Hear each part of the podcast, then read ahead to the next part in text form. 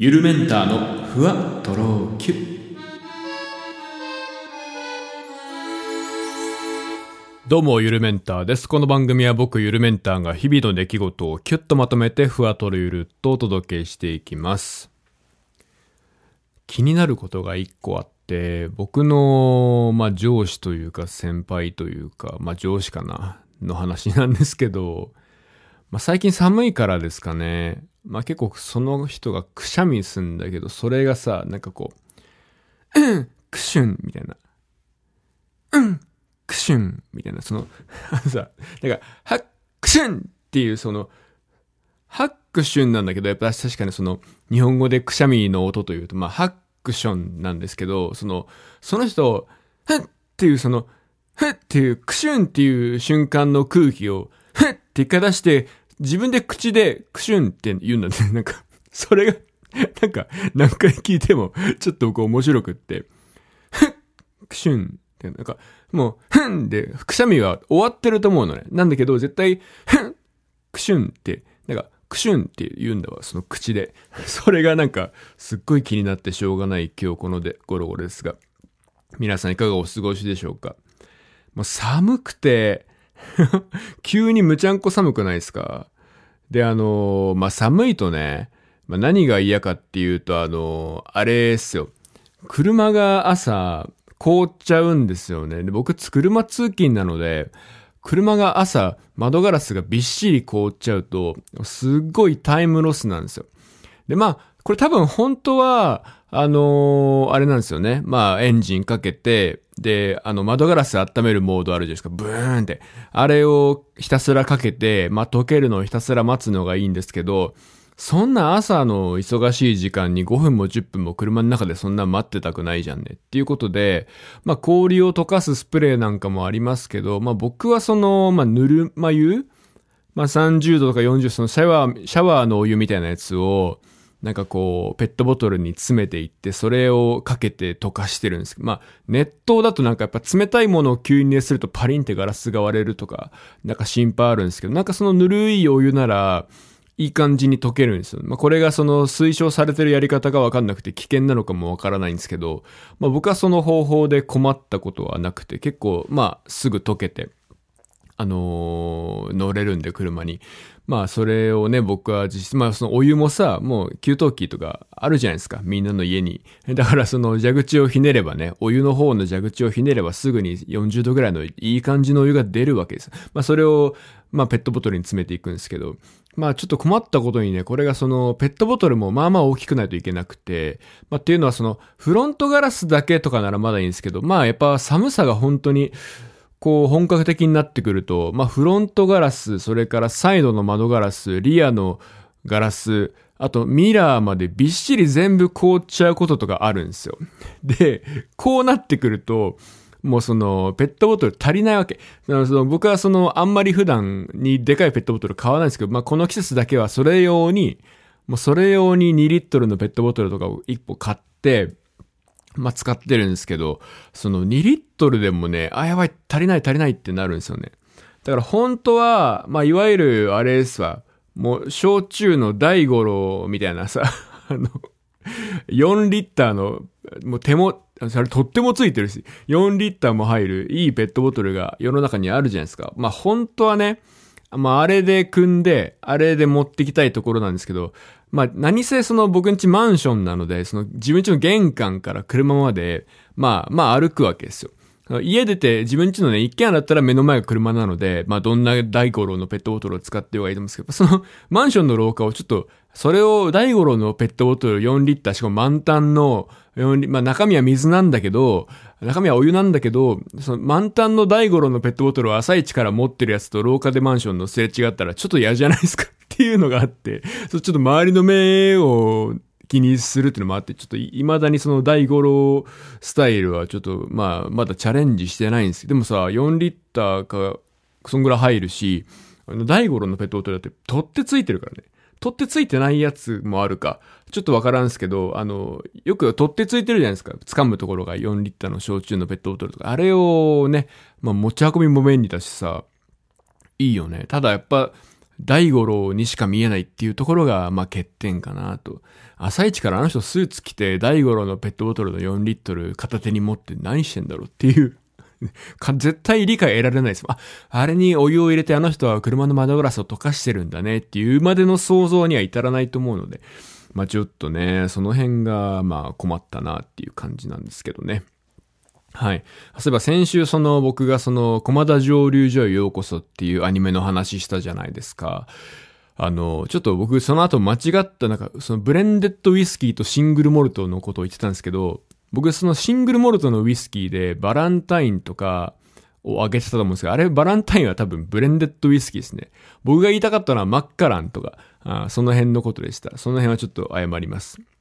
はい。まあ、ウイスキーあんまり飲まないので、ちょっと知識が浅はかで申し訳ありませんでした。なんかそれっぽい銘柄を言っておけば伝わるかなと思ったんですけど、後で調べたらがっつり間違ってたんで、まあ、この場を借りてお詫びを申し上げますが、駒田蒸留所へようこそ、結局僕2回目映画館で見た、見てきたんですよ。もうほんと2回目もね、もう大号泣です。もう愛。愛でしかないっていうでね、まあ、終わり方がまたいいんですわ。もう、あの、こう、言えないんですけど、あの、その、お酒、まあその失われたね、幻のお酒を復活させようとする、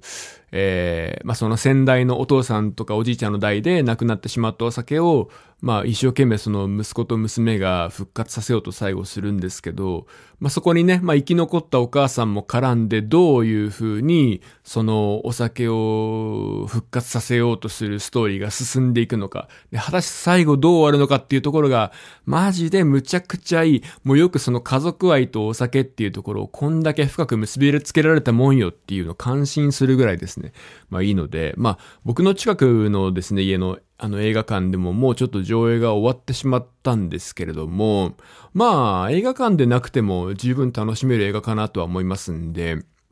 よかったらね、まあ今後 DVD、ブルーレイとか、まあ普通に多分 Amazon プライムとかにもそのうち出るんじゃないかなっていう気がしてるんで、あの、よかったらね、まあふと思い出した時に、なんかふと目にした時に、あ、これユルメンターが言っとったやつだなって思い出してもらって、ちょっとなんか、まあ90分ぐらいの結構手軽に見れる映画なんですよ。だから、あのー、ぜひね、見てほしいな、なんていうふうに思ってます。はい。僕最近買っ、まあいろいろやっぱボーナスの時期でもあるから、あの、まあ、この時期に何かしら、まあ、欲しかったものとか、まあ、ちょっとやっぱこういう時期にあれですよね、その部屋の、なんだろう、ものを、本当に雑貨、そのゴミ箱とか、最近だとゴミ箱とか、まあなんかそういうものがもうこれ使えないなとかなんか不便だなって思ってるものを買い替えたりとかまあするんですけど、まあその中でも今さ、超今更、こんなものは子供の頃からみんな使ってきているんだけど、超今更めちゃくちゃいいなって思ってたものがあって、それがまあ、何を隠そう、水筒を最近買ったんですけど、水筒っていいなって思って。で、これはちょっと僕がその今までその水筒というものを、まあ持ってはいたんですけど、まあちょっとちっちゃめのやつをもらったことがあったので、それを持ってたんですけど、あんま使わなくって。まあこの度ですね、その800、僕結構水分飲むんですよ。冬でも夏でも構わず。で、まあ、ただ、その水筒ってやっぱそのいっぱい持ってきたいけども、その、ただやっぱ大きすぎると単に太くてでかいし、重いしっていうのもあるし、前は本当部活の頃持ってってた2リットルの水筒なんてありますけど、要はあんなん持ってってたわっていう。まあ、社会人になってさすがに2リットルの水筒をさ、なんかあの、会社に持ってくのってやっぱ、やっぱ変じゃん。普通に考えて、見た目的にも。まあってのもあって、ただやっぱ最近は結構スリムで大容量っていうものがね、なんか僕もその水筒コーナーっていうのを久しく見てなかったんですけど、まあドンキとかさ、そういう東急ハンズみたいなところとか、まあ別にイオンとかでもいっぱい水筒コーナーありますよね。そこで、電気屋さんとかでも結構水筒コーナー充実してますよね。まあそこで見てたら、その、結構こんなに軽くて細くてスリムで、でもこんなに入るんだっていうのがあって、、まあ、結局その 800ml 入るやつを買ったんですね。で、本当にまあ、コップもついてなくて、蓋をキュキュって開けてそこから直接飲むっていうタイプのものなんですけど、まあ、それを買って、で、まあ、そのサイズ感もいいなと思ってるんですけども、もう一個、今までやっぱり僕が水筒を使わなかった理由、なんか持ってたんだけど、いまいちこううまく使ってこなかった理由が分かって、それはその中に入れるものだったんですよ。で、やっぱまあ、子供の頃で言うと、お母さんがですね、まあ皆さんそうだと思うんですけど、大体まあ麦茶を沸かしてくれて、毎日のように。まあそれを冷蔵庫で冷やしたりとか、まあ氷で氷をいっぱいザーって入れたり、その中に入れたりとかして、まあ麦茶を持ってってたと思うんですね。で、まあ僕もそのやっぱ水筒に入れていくものっていうのは、まあ何かしらの、えっと、まあドリンクですね。まあお茶なり、ジュースなり、まあコーヒーとかもあり得るかな。まあお酒はあんまない。まあ仕事代に持ってくとか、だからあんまお酒はあんまないんですけど。まあそういう何かしらのそういう、まあきちんとした飲み物じゃないといけないかなっていうなんかイメージがあったんですけど、まあ、水道水でいいよねっていう思う。まあ僕普段から水道水むっちゃ飲むもうその水道水を飲むことにあんま僕全然抵抗なくて、まあ味も全然許容範囲っていうか、まあもちろんそのミネラルウォーターの方が当たり前のように美味しいんですけど、まあ別にだからといって水道水がまずくて飲めないって思ったことはないんですよね。まあ僕がこれはイギリスに留学してる時もですね、イギリスの水道水とかもガブ飲みして、イギリスの水道水はちなみにあの軟水硬水っていうと硬水で、まあ、僕がいたスコットランドは軟水なんですけど、ロンドンとかだとめちゃめちゃ硬水で、水道水ごくごく飲めないですよ。硬水だから。で、お湯沸かしたりするとね、あの、ミネラル分が結構出てきちゃって、鍋とか、夜間とかが真っ白になっちゃうっていう、まあそんな現象が起こるんで、まあそれはさておき、その、まあ水道水、まあ、まあ僕がなぜ水筒を買ったかっていうと、まあちょっと一個節約っていう目的もあったんで、そこでやっぱその何かね、ジュースとかお茶を買ってきて入れるっていうのってまたそれでちょっとお金かかるじゃないですか。だからやっぱまあ水道水だなって思ってて。で、で、ただやっぱ水道水を普通にさっきの大五郎の話じゃないけど、普通に水道からそのまま水筒に汲んでるとやっぱ味気ないなっていう。まあ、ここのバランスが難しかったんですけど、まあ、それで調べたんですね。で、水道水を美味しく飲む方法っていうのを調べたら、まあ、もちろん浄水器、まあ、ブリータとかさ、そういう手軽な浄水器もあるし、ま、いろいろ蛇口につけるタイプもあるんですけど、まあ、そうでなくて、あの、ま、僕が見つけたサイトで、水道水を美味しく飲むには、冷やすことですって書いてあるところがあったんですよ。ね。で、水道水を、まあ、水道水って常温じゃないですか。だからそれを、まあ一度何かに汲んで、冷蔵庫で冷やして飲むと、まあ案外美味しいみたいな記事を見たんですよ。で、あ、これだなと思って、で、僕その水筒、800ミリの水筒と一緒に、その、キュッて、あの、蓋が閉まって横にしても、あの、こぼれないような、まあ、ああいう、ななんていうの？あの、まあ、ピッチャーみたいなものですね。を合わせて買って、これに毎日ですね、水道水を汲んで、まあ、夜寝る前とかに汲んでおいて、で、一晩冷蔵庫に入れておいて、朝、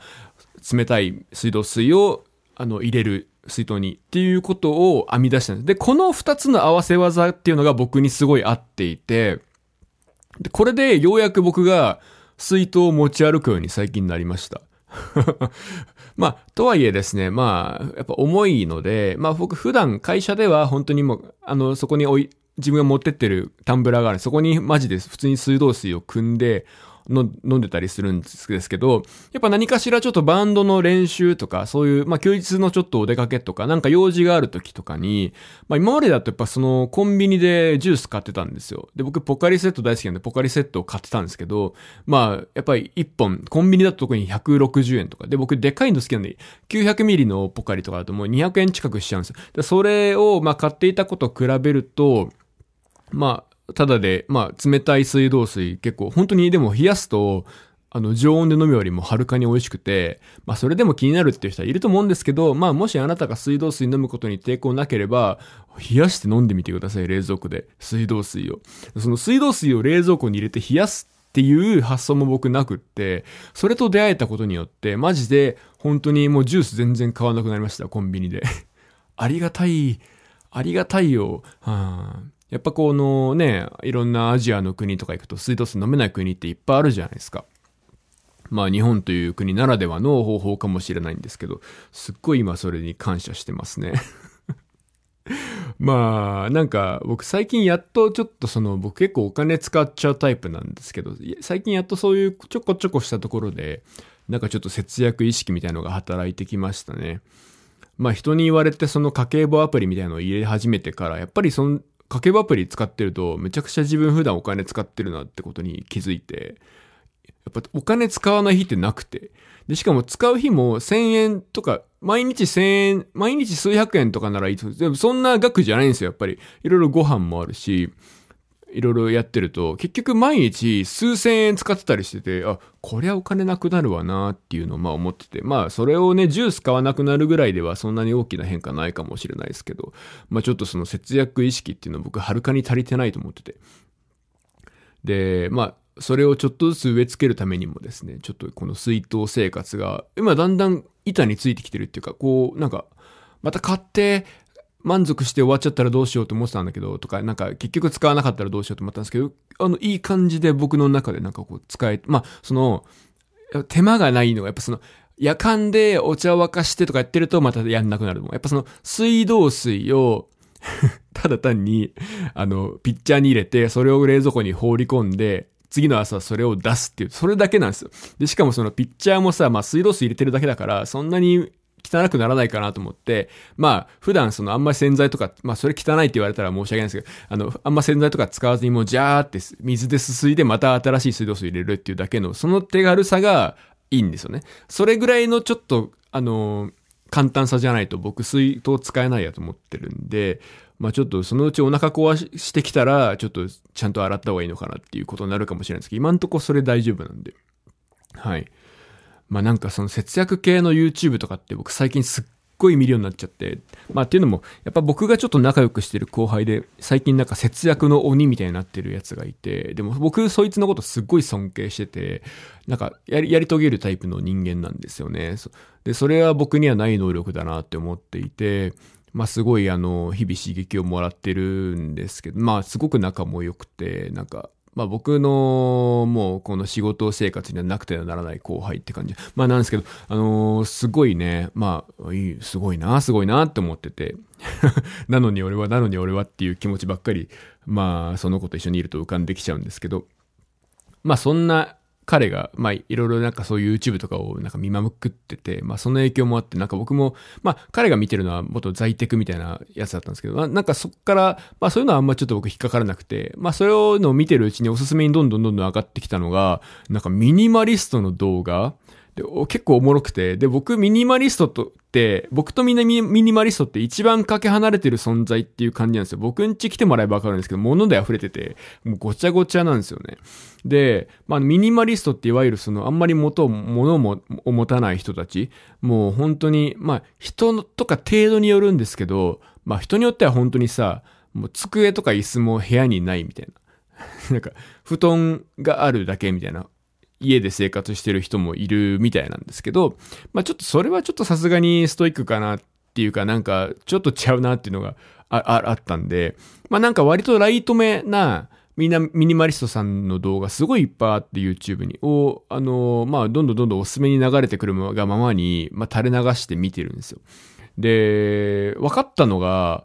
ミニマリストってその、物を買わない人だと思ってたら、結構物を買うんですよね。まあそれはスタイルによってか流派によって違うのかもしれないんですけど、でも、買う代わりにきちんと捨てるっていうことが判明したんです。もういろんな人の動画を見て、まあ皆さんに共通してたのがそれなんですよね。あの、買うんだけど、まあなんかワンイン、ワンアウトみたいなこと考え方って言うらしいんですけど、何か手に入れたんだったら、それが手に入れ続けるだけだとやっぱ結局部屋が埋もれちゃって汚くなっちゃうので、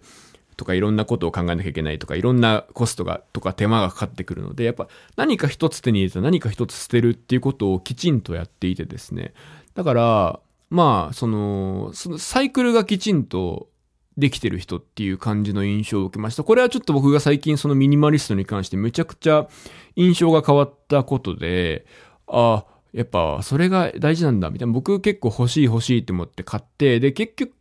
局結構捨てれないんですよ。まだ着るかもとか服とかも溢れてるし、なんか、まあ、結局楽器とかもさ、新しい楽器買ったら古い楽器って使わなくなるんですけど、やっぱ思い入れがあったりとかしてなかなか手放せないとかね、まああるんですけど、なんかそういうのが苦手で、えー、なんだけど、やっぱそのミニマリストさんの動画を見て、なんかやっぱ捨てるってことがいかに大事かっていう、その、物を持たない、買わないんじゃなくて、手放すっていう方向性がやっぱすごいんだなっていうことを感じましたね。まあそれに影響されて、まあゴミでも紙くずでも何でもいいんですけど、1日3個家の中のものを絶対捨てるっていうことを最近はやってます。くだらんけど。まあそんな感じでまた来週。